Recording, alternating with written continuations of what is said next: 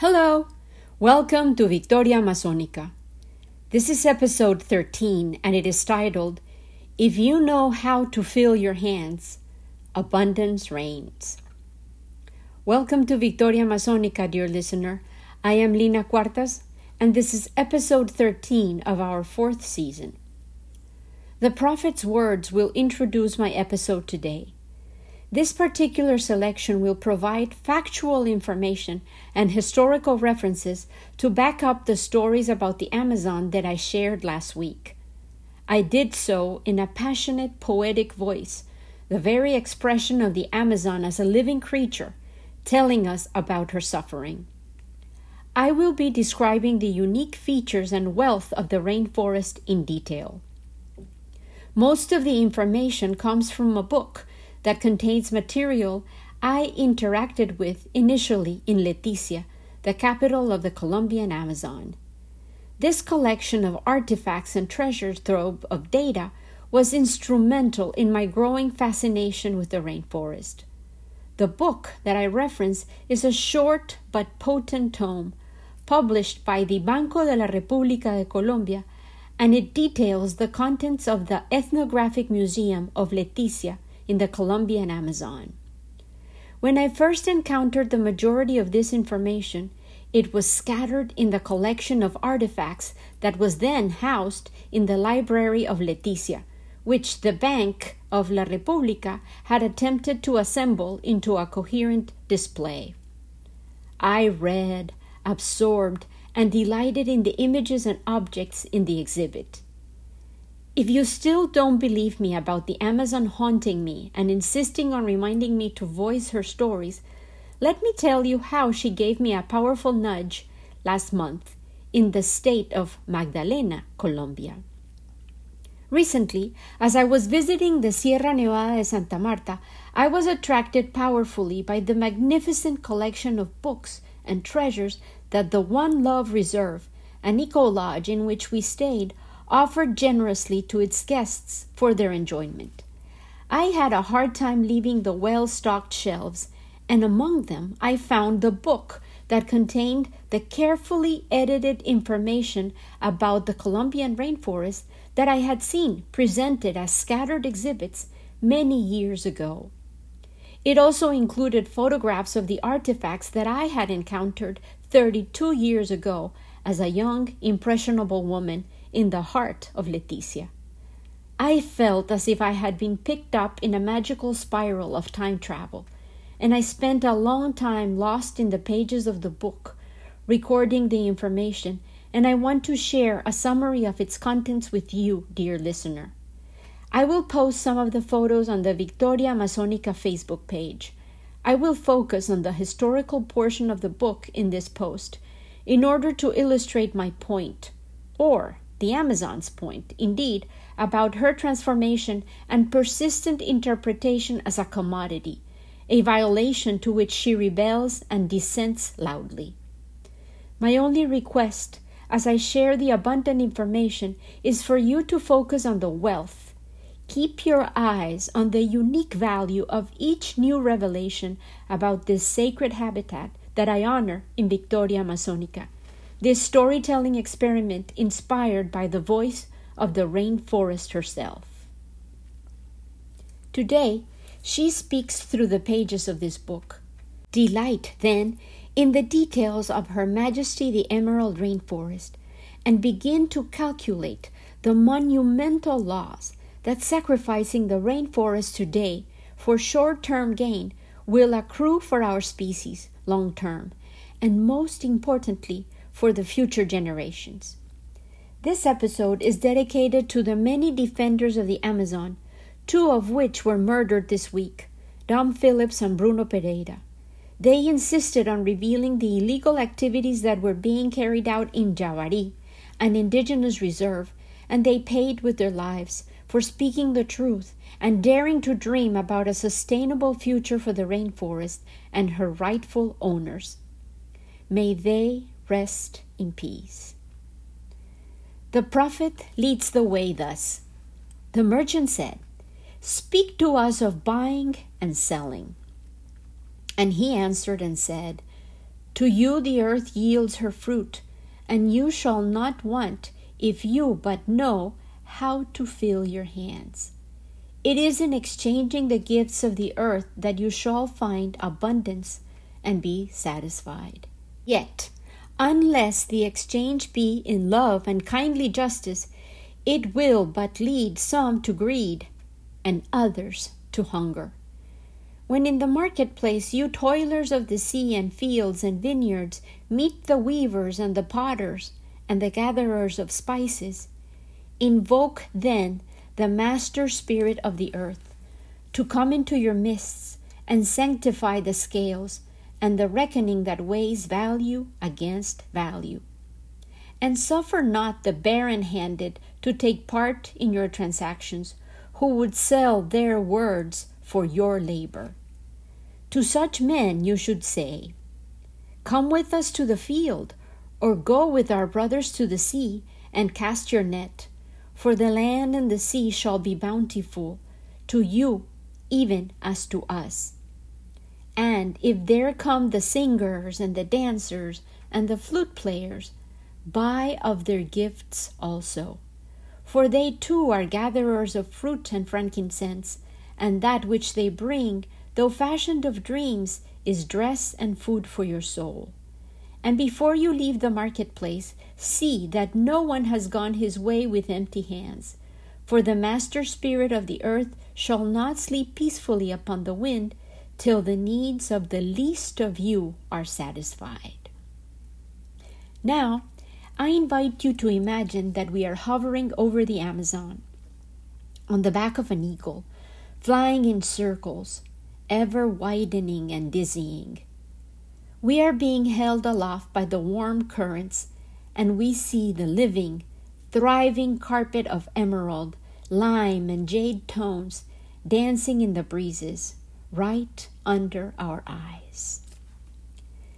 The Amazon basin covers an area of almost 7 million square kilometers in the basin of the mighty Amazon River, the longest in the world at more than 6,000 kilometers. It is a world of water with numerous enormous tributaries like the Negro and Madeira and regions that periodically flood.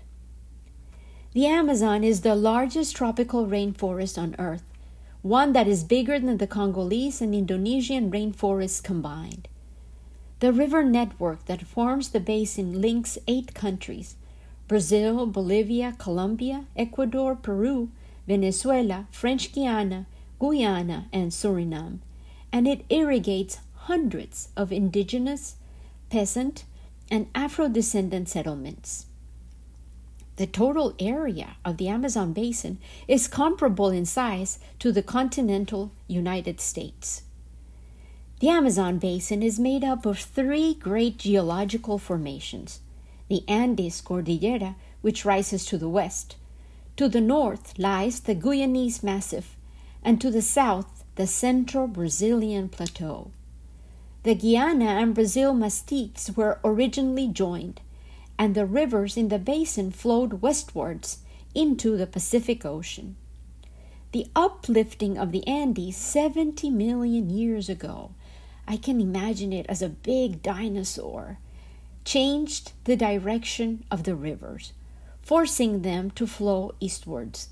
Finally, 12 million years ago, the sheer force of the water drilled through the ancient massifs and formed the present day Amazon basin. The rainy and the dry seasons see water levels in the Amazonian rivers rise and fall. The rhythm of the waters causes forest areas to flood and islands to form or disappear, and it also determines fishing, hunting, and agricultural cycles. Rivers in Amazonia, and particularly the great river itself, still mark the rhythms of life of human and non human societies. Life, therefore, is dictated and orchestrated by the movement of the waters. Rainfall is not as heavy throughout the year over the whole of the Amazon basin, the rise in river levels depends on whether the respective headwaters lie north or south of the equator. The heaviest rainfall in the northern hemisphere occurs between April and August, while in the southern hemisphere, rainfall increases between October and February. This balance in the rainy seasons means that June to August is the period when river levels are highest in mid Amazonia, as river levels in the north are falling, while those in the south are beginning to rise. This water level rhythm enables shorelines to receive rich sediments from the water and harvests to be gathered in before the next period of flooding occurs. The river network in the Amazon basin carries nutrients which support the whole forest. The tributaries that rise in the Andes Mountains, which are called white water rivers, bring down tons of sediments every year and these periodically fertilize the lowlands alongside the rivers. Clear water rivers, which come from old rocky formations, transport a smaller sediment load, and their banks are reasonably productive. Black water rivers, however, are dark in colors, the result of organic matter on their beds decomposing, and they have their origin in soils that are poor in terms of nutrients, which explains why they are sometimes called rivers of hunger. A major part of the Amazon forest is not affected by rivers flooding. The forest makes up for the harsh conditions of the tropical climate and the poor soils in some areas through a sophisticated nutrient recycling system. The tree cover protects it from erosion and filters direct radiation from the sun and at the same time, the vast amount of vegetation accumulates rainwater. The dense forest canopy captures nutritional elements in the air, and roots absorb what is produced when animal and vegetable organic matter decomposes. Life and history have unfolded in the Amazon for a period of at least 12,000 years. Its earliest inhabitants were groups of hunters and gatherers who led a nomadic existence and exploited the seasonal resources on offer in different ecosystems. Fruit from palms and trees in the tropical forest, large and small animals on the Várzea and on terra firme, and fish, turtles, and mollusks from rivers and estuaries. The oldest evidence of human presence dating from 9200 BC has been found at Caverna da Pedra Pintada, a rock shelter in Lower Amazonia. Sedentary life in Lower Amazonia dates back to around 6,000 years before Christ, when societies began to exploit aquatic wildlife intensively. Their sambaquis, or housing sites that are on stilts, on the banks of certain rivers and on the coast are notable for the large accumulation of shells, remains of fish and other animals, and even fragments of pottery. Researchers at Caverna da Pedra Pintada and the Taperinha Sambaqui found evidence of the oldest pottery on the continent of America, dating back respectively to 6000 BC and 5000 BC. Some sambaquillas, which are collections of houses that are built on stilts, have been found to have been occupied continuously for several thousands of years.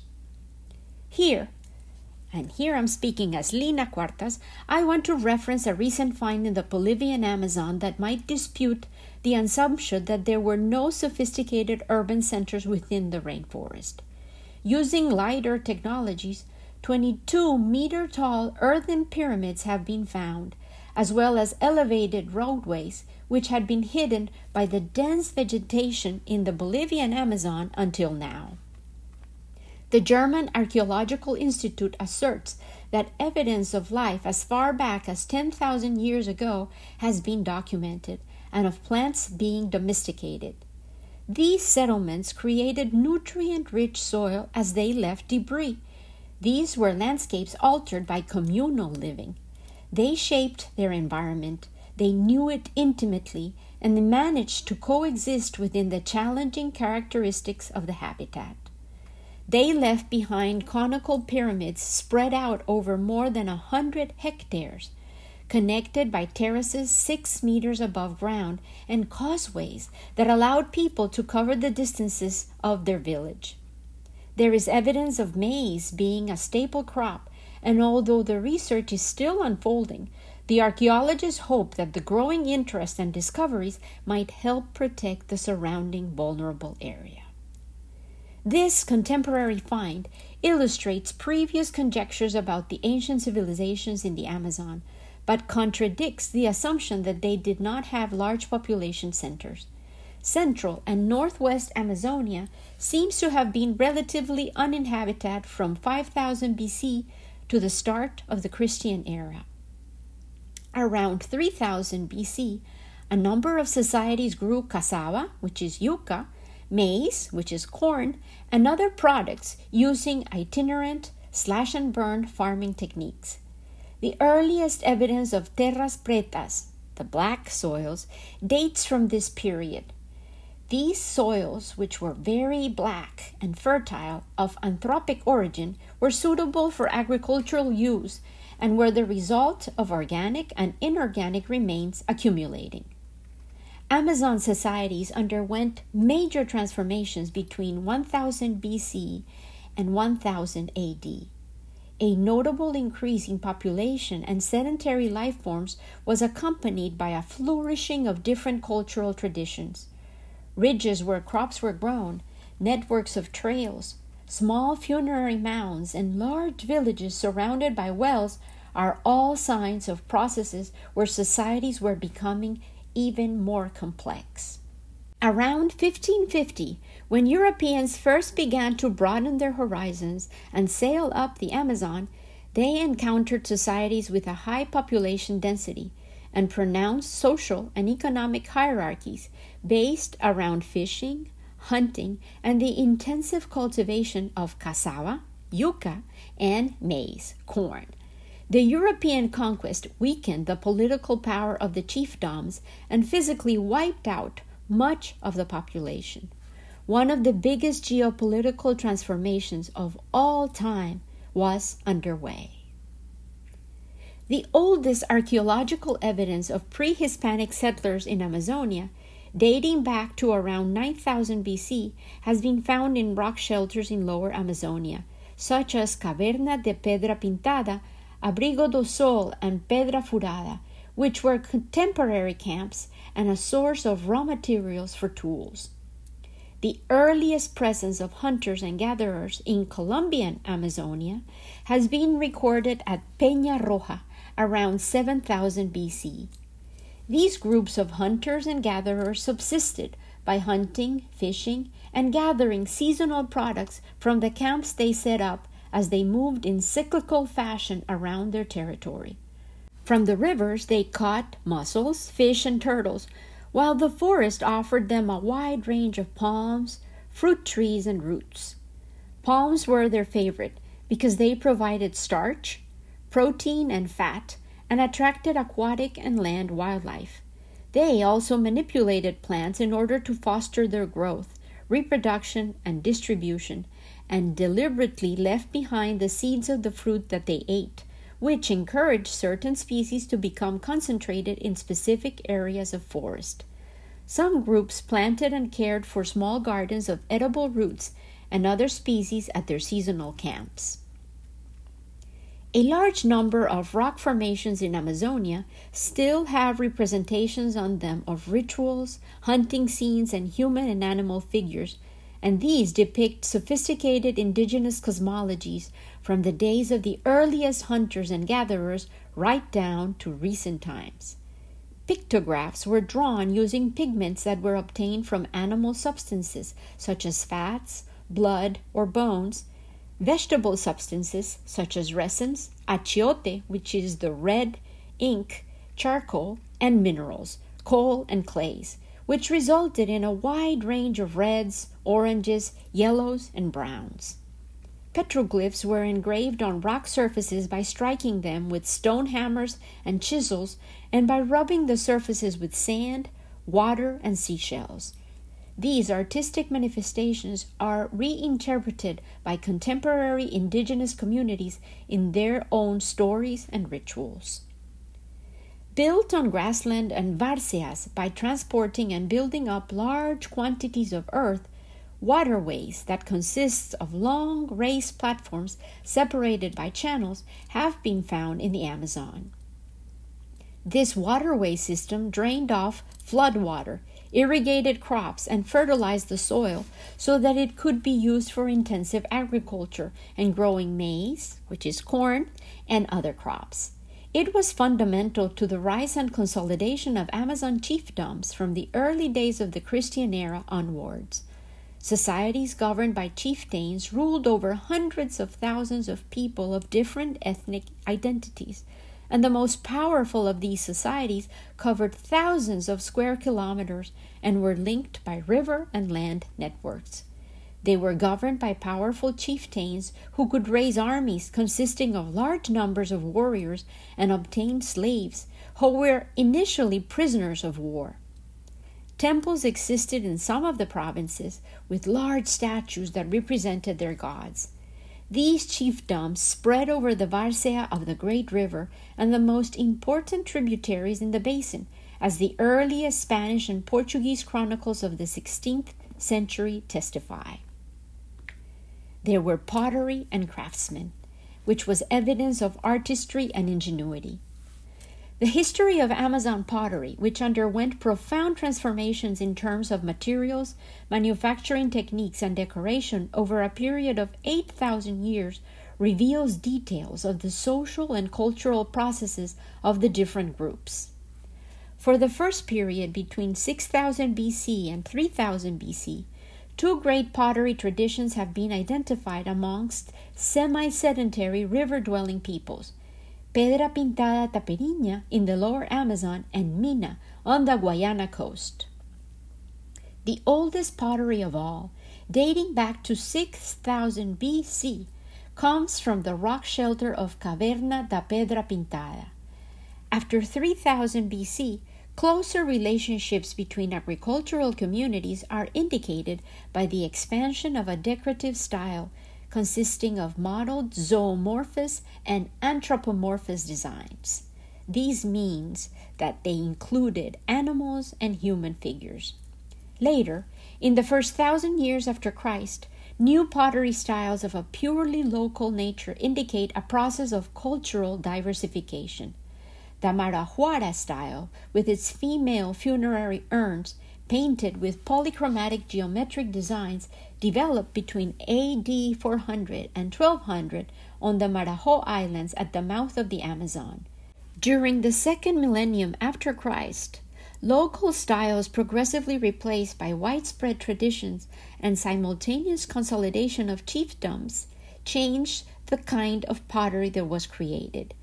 Polychromatic pottery spread over much of the basin, from the lower Amazon to the foothills of the Andes, while a tradition which stressed plastic decoration spread across part of the lower Amazon.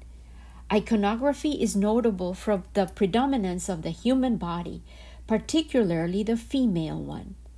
Archaeology has never been able to provide satisfactory explanations for the sudden disappearance of these late traditions there is still so much about the historical evolution of the communities in the Amazon that needs to be researched.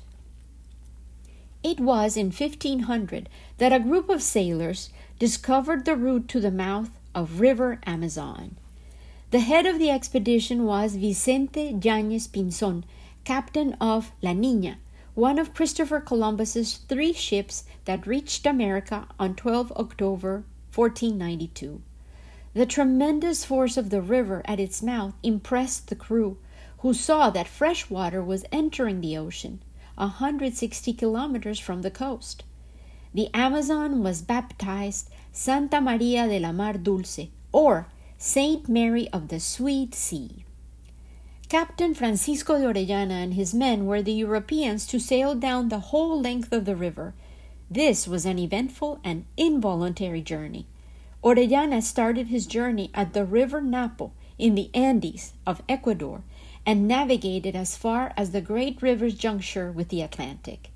He had set out on the expedition commanded by Gonzalo Pizarro, that hoped to find the land of cinnamon and El Dorado in the heart of the Amazon forest.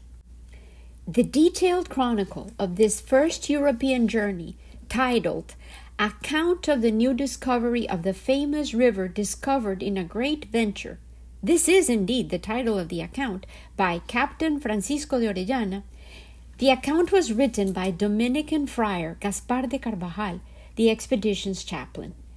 Inspired by Carvajal's chronicle, Conquistador Pedro de Ursua set out in 1560 on a new descent of the river in search of the mythical sites of El Dorado, which was supposed to be a city made out of gold, and the land of cinnamon. The hardships endured on the journey, the shortage of food, and attacks by Indians led to frictions amongst the crew. Ursua was murdered, and Lope de Aguirre took command of the expedition. The Atlantic was finally reached in 1561. Back then, there were supposed to be two great rivers. Spanish Empire mapmakers drew their maps of lands that had been explored from the verbal and written descriptions of European sailors and conquistadors, whose information was very often contradictory, and this led to confusion on the maps themselves. Some 16th century maps showed two great rivers in the Amazon basin, each with its own source and its own entry point into the sea. One was called the Orellana or Origliana, was identified as the route followed by Francisco de Orellana, while the other, the Marañón or Marañón, was thought to indicate where Lope de Aguirre had sailed. Amazons in the New World. Fifth century Greek mythology talked of Amazons, groups of women warriors who lived outside civilized societies. Two thousand years later, when the Renaissance began to look at the classical world with renewed interest, the women warriors myth found a new home in the Spanish colonies. Far away from Greece, on the banks of the great river, chroniclers claim to have seen the legendary Amazons. Gaspar de Carvajal the chronicler of Orellana's journey said they were found on the banks of the great river in his account of a battle with the Spanish crew. Several years later, in a famous letter to Cardinal Bembo, the great chronicle of the Indies, Gonzalo Fernandez de Oviedo, wrote that the Amazons were, and here I quote, women with bows and arrows who were governors there, as Captain Francisco de Orellana had claimed when they met in Spain. This all contributed to a growing bank of images of savagery. The image of Amazon Indians that the Europeans depicted was of savage cannibals eager to devour Christians. The fear and moral condemnation of cannibalism encouraged the conquistadors to carry out a physical and cultural extermination of the native population. Although cannibalism was indeed a practice among some Amazon societies, its ritual nature and cultural context were grossly distorted by the Europeans, who condemned the Indians as idol worshippers and savages. In Search of El Dorado, the continuing quest. Exploration activities during the time of the Spanish conquest showed Europe that America was rich in gold, silver, and copper all of them valuable metals for the imperial economy. The glory, noble titles, and government posts that were bestowed upon anyone who handed riches over to the king acted as a stimulus for various expeditions that set out in search of El Dorado, the mythical city where gold was used in abundance in religious and political ceremonies.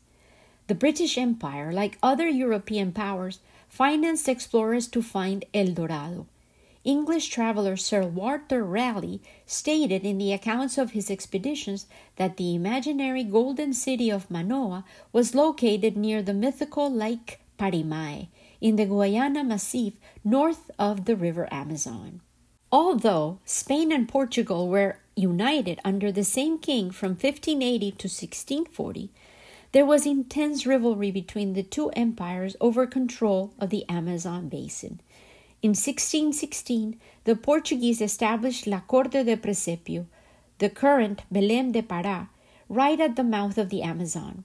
A few decades earlier, the Spanish had established a number of towns in Upper Amazonia, thereby taking their first steps towards occupying the region. The domination of the basin spread far and wide from the Presepio. From the second half of the 17th century, the Portuguese crown encouraged colonization of Amazonia, so that drogas del sertão could be searched for. These were resources of the forest, such as vanilla, cinnamon, cacao, and cotton, which were much sought after in international markets. In 1612, six Indians from the river Marañón were taken by Capuchin friars to the court of Louis XIII of France. François Caripira and two others died, and the three survivors were rebaptized, given the name Louis in honor of the king, and married to French girls, and honored with noble titles. Their stories and even portraits of these transplanted natives are further described in La Historia de las Misiones de los Padres Capuchinos en la Isla de Marañao by Friar Claude d'Abbeville, published in 1614. Thousands of Indians were enslaved for these expeditions and settlements, and slave collection centers called arrayales were set up, which were later to be the sites of numerous villages around the region. And to colonize the Indian souls, in 1657 the Portuguese set up the first of their great regional missions on the Negro River. By the time Portugal and Spain separated, the Portuguese had multiplied by five the size of the territory that they had originally been granted under the terms of the Treaty of Tordesillas in 1494. The Spanish monarchy encouraged settlement of the region in the 7th and 18th centuries through Franciscan and Jesuit missionaries. Although the missionaries helped to pressure against the slave trade, they also brought change to the various communities. Their evangelization caused their cosmologies to be transformed. Indians were relocated so that mission settlements could be set up, and just like the Portuguese, they helped spread epidemics from Europe. The indigenous cultures of Amazonia collapsed, both physically and culturally, in the face of European expansion, the impact of which was the same as it would have been if a giant catastrophe had fallen on the region. The portraits that Europeans created of the Indians often contrasted savagery with civilization. They were featured naked and in the midst of natural surroundings, complete with poisonous animals, and then, after their encounter with the conquerors, they were depicted clothed, with cultivated foodstuffs, and as working for the European estates. Denmark's Ethnographic Museum has particularly revealing portraits of this era the enslavement of the Indians. The Portuguese used the Indians systematically as manpower as they spread across the Sertão, the forest.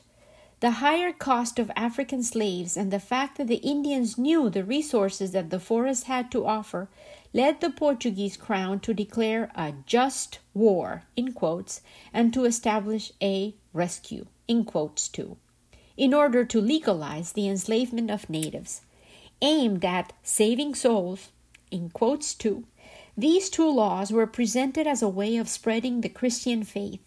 The just war authorized armed confrontation with Indians who put up resistance to domination and evangelization, while rescue allowed the Portuguese to trade European merchandise for men captured in tribal wars or obtained through bartering with other native tribes, who actually would be enslaved or were going to be sacrificed. Back and forth went the populations on the great river. One morning in 1637, a fragile boat with two Franciscan missionaries and six Spanish soldiers on board arrived at Belém do Pará. The travelers had come all the way from Quito, Ecuador, without any Portuguese authority noting their presence along the way. Concerned at this, the Portuguese sent an expedition upstream to proclaim its authority over the great river. This voyage, headed by veteran Captain Pedro de Teixeira, was an important landmark in Portugal's expansion project. Teixeira set out from Puerto de Presepio on 28 October 1637 to head up the Amazon with the biggest expedition ever 47 ships, 70 Portuguese soldiers, and 1,200 Indian and African servants and slaves. The journey ended early in 1638 in Quito, high up in the Andes. This journey threatened Spanish domination of the basin. Concerned about the future of its power, the Spanish monarchy decided that Teixeira should go back the way he had come, with several Spaniards on board who would record details of Portuguese expansion. the Teixeira's crew therefore began the return journey on 16 February 1639 and reached the mouth of the Amazon again almost two years later. The Teixeira thus completed a journey that was unheard of to Europeans, for he had gone both up and down the great river. Paradise in the New World. Spanish Jesuit Cristobal de Acuña had the task of recording the journey down the Amazon in 1639 that was commanded by Pedro de Teixeira. Acuña had been delegated by the king to head the Spanish party on this expedition. In his chronicle, New Discovery of the Great Amazon River, he alerted the crown to the extent of Portuguese domination and the danger that this represented for Spain. Acuña imagined that wonderful beings existed, hidden within the forest, such as giants and dwarfs and the legendary Amazons. His book depicts Amazonia as a veritable paradise, since he praises both the splendor of its animals and plants and the extraordinary world of its people and their customs. Here I paraphrase. It can be said of the river Amazon that its banks are paradises of fertility, and if art helps with the fruitfulness of the soil, then the whole will be a collection of peaceful gardens. This was written by Cristobal de Acuña in 1641. In his illustrations and maps, he used the words Eden, Arbor Vitae, Locus Voluptatis, Boni et Mali on a personal stamps of sorts that he designed, consigning the Amazon as Eden, a site where the tree of life thrived and where good and evil could be delineated clearly. Amazonia was studied in the 18th century by naturalists, European travelers who had been brought up with the values and views of the Enlightenment and who described in minute scientific detail the flora, fauna, and people of the forest. The more notable of these enlightened scientists included Frenchman Charles Marie de la Condamine and Brazilian Alexander Rodrigues Ferreira. La Condamine arrived in Quito in 1735, commissioned by the Paris Academy to take astronomical measurements and check the shape of the planet. King Philip V of Spain had authorized this voyage as part of his country's strategic political alliance with France for keeping control of the American colonies in the face of threats from other kingdoms, specifically the Portuguese. At the end of his missions, La Condamine took advantage of what was an extraordinary opportunity in view of his scientific interests, and he returned to his home country by sailing down the river Amazon. His diary, titled Short Account of a Journey Through the Interior of South America, brought him fame in the world of the Enlightenment. Naturalists considered that the greatest expression of human reason was the domination and transformation of nature. Because he was unable to understand how the Indians related with the forest, La Condamine described Amazonia as virgin territory and the Indians themselves as lazy, relatively unintelligent, gluttonous, and incapable of rational thought. He was interested in discovering new merchandise for international trade, and so he described in detail how the Indians used rubber, which they called caoutchouc, the tree that weeps. A century and a half later, rubber fever would sweep through Amazonia. Here, I want to add a personal note. This year, I have been learning a lot about this time of exploration, and a book in particular titled The Invention of Nature by Andrea Wulf about Alexander von Humboldt's many extraordinary adventures and discoveries illustrates this era of scientific exploits in a deep analytical narrative. I will share a summary of the gems to be found in that book in another episode. Unlike many of his peers, von Humboldt did realize the risk of exploiting the natural resources without previous analysis and knowledge of the ecosystems. He was aware of the destabilizing effect of uninformed exploitation and foretold many of our current catastrophes. His stories are enough to fill much more than one episode, but I promise I will narrate them in the future. Philosophical Journeys Using the title Philosophical Journeys, Portugal sent whole contingents of scholars to travel through, document, and illustrate the nature and native societies of the American colonies. Because he was interested in the idea that politics should be based on the natural science of the Enlightenment, Sebastián José de Carvalho e Melo, the Marquis of Pombal, began to prepare Portuguese university students for these expeditions. The purpose of scientific education was to discover resources in the natural world that would swell imperial coffers. The Brazilian naturalist Alexander Rodrigues Ferreira made his philosophical journey through Portuguese Amazonia from 1783 to 1792. During nine years, the watercolor painters on his expedition depicted the Indians and compiled a vast illustrated classification of the region's animals and plants. The famous naturalist viewed the Indians as inept, second rate people and concluded that life in the tropics was unsuitable not only for men and women to develop, but also for fauna and flora, because according to the science of the day, they were inferior to those on the old continent. In another attempt to define Amazon frontiers, a Portuguese Spanish commission journeyed along the middle section of the river Amazon and several of its tributaries, including a number of Colombian rivers. The Spanish party was headed by Francisco de Requena y Herrera, a soldier, engineer, and cartographer who had been trained in the scientific principles of the day. The watercolors from this expedition record scenes from the journey and customs relating to life on the rivers, and they also reveal the scholar's prejudices about different social types. From 1850 onwards, Amazonia witnessed the ever growing demand for rubber on world markets for manufacturing tires, zeppelins, and miscellaneous items for the medical and military industries. Rubber extraction in the forest was based on the debt system. The rubber barons, or seringalistas, provided their workers, who were called seringueiros. The seringueiros were Indians and peasants from other parts of the country. They were provided with food, tools, medicine, and clothing in advance. And the seringueiros then had to pay for these with rubber, which was the only payment method that the seringalistas accepted.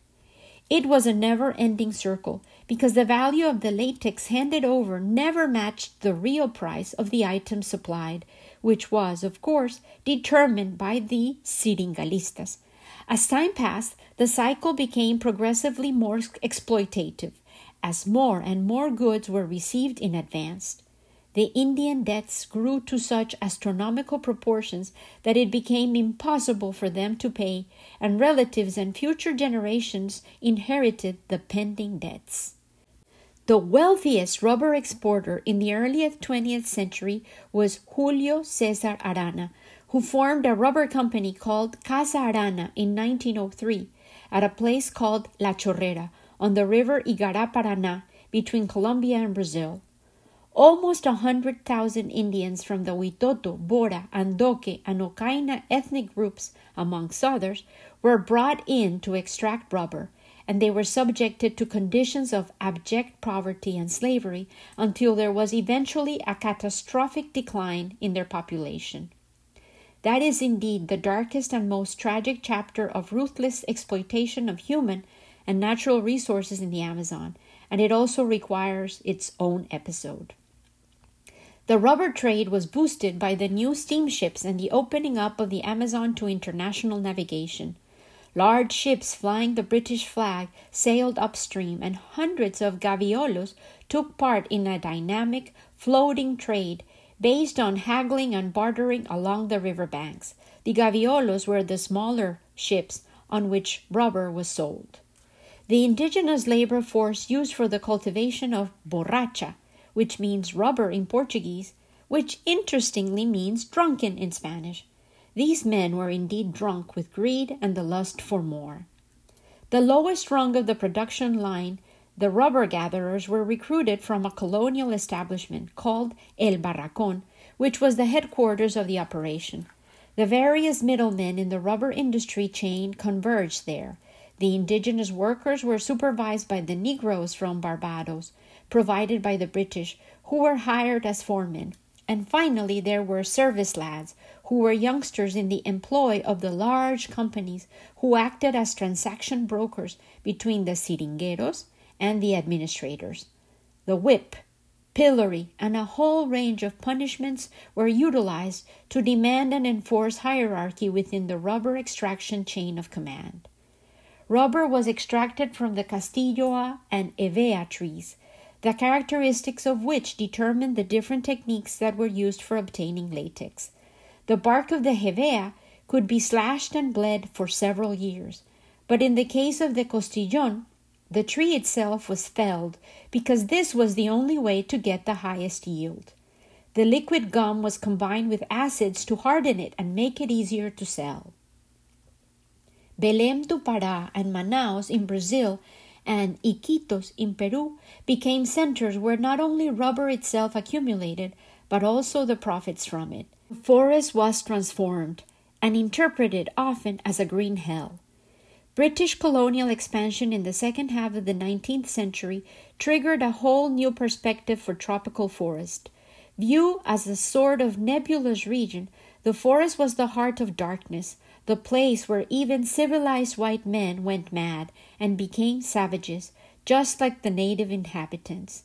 The image of Amazonia as a forest which devoured its inhabitants and drove them insane was a common one in early 20th century Latin American literature. It was immortalized by Alberto Rangel in his novel Inferno Verde, and José Eustasio Rivera in La Vorágine recreated the hardships suffered by Indians and rubber workers and denounced the social injustice, violence, and insanity of extracting borracha. Utilizing his powerful position as the biggest Amazon rubber grower and exporter, Julio Cesar Arana, who was from Peru, sold his Casa Arana company to English traders. This was the beginning of the Peruvian Amazon Company.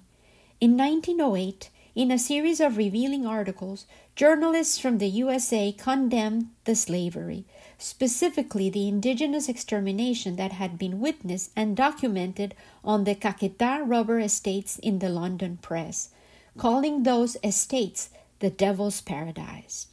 Alarmed, the British requested to confirm these stories. The United Kingdom's Foreign Secretary decided to send Consul Roger Casement to the area and he corroborated the rubber workers' dramatic living conditions. His evidence was used to bring the Casa Arana directors to trial, including Julio Cesar Arana himself, who was dubbed the genius of evil. It is, frankly, inevitable to see the parallels with the current drug trafficking operations, illegal mining, and extractive logging unfolding in the Amazon in the second decade of the second millennium. The stories of evil exploitation continue. The commodities have changed, the bosses of the emporiums too, yet the consequences and injustices prevail. What was the Indian view of Casa Arana, you might wonder? Indians interpreted the horrors of the rubber estates in different ways. In some chants, the estate owners are likened to the figure of Fidu, the devil, and are called burning people, an allusion to the practices that were used for subjugating the Indians. Casa Arana was thought of overall as a chain of killers that had its own captain, the company manager.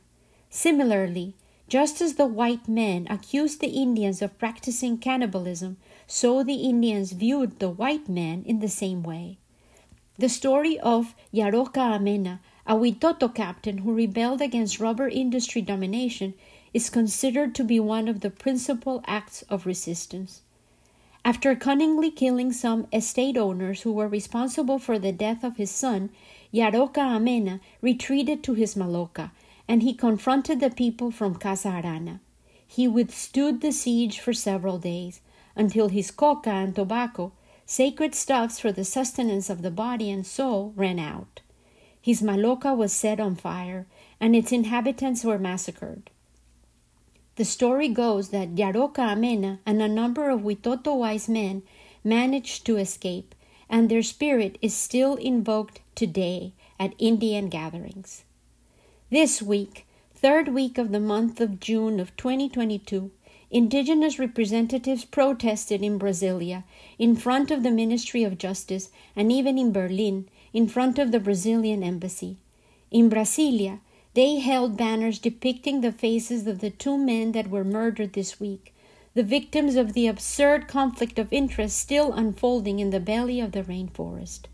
The staff of FUNAI, the institute charged with protecting Indian rights in Brazil, went on a one day strike to demand security and action. Bolsonaro, the Brazilian president, characteristically blamed the men for their adventure. He had once responded in a press conference to Dom Phillips, the journalist who was murdered, when he inquired how Bolsonaro would demonstrate commitment to the protection of the Amazon. Bolsonaro arrogantly answered, Amazonia belongs to Brazil, it is not yours.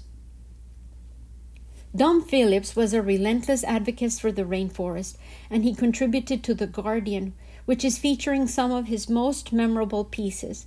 He reported for over a decade for different publications and denounced poachers, armed conflict, mining, illegal fishing, and logging, and advocated for his adopted home, the Amazon. He documented the growing ascent of Bolsonaro and predicted that he would become a threat for the rainforest. More than 300 defenders of the Amazon have been murdered in the last decade. In 2019, when the world watched in anguish as the rainforest burned, we hoped for action. More than the equivalent of 72,000 soccer fields burned then, and Dom Phillips was there to report. And later on, when the Brumadinho ban broke, he was there too. He denounced the corrupt gold industry, the meat corporate interests, the logging land grabbers, and then he decided that he would focus on a book about Amazon development, dreaming of a future for the rainforest like I do. He was researching his book when he was killed, trying to decipher how to discover which projects would provide answers to save the sacred habitat. Pereira, the indigenous activist, was traveling with Phillips as they tried to research how to save the rainforest. Dom Phillips' mother in law had words filled with wisdom, and she declared, even before their remains were found, They are no longer with us. Mother Nature has snatched them away with a grateful embrace. The material has been undone and incorporated into the earth they so loved and respected. I will close this long, information filled episode with the title that I chose for this lovingly crafted compilation of the rainforest history. If you know how to fill your hands, abundance reigns. May we realize that in order to fill our own hands, we don't have to condemn the hands of others to emptiness. Just as the prophet said, To you the earth yields her fruit, and you shall not want if you but know how to fill your hands.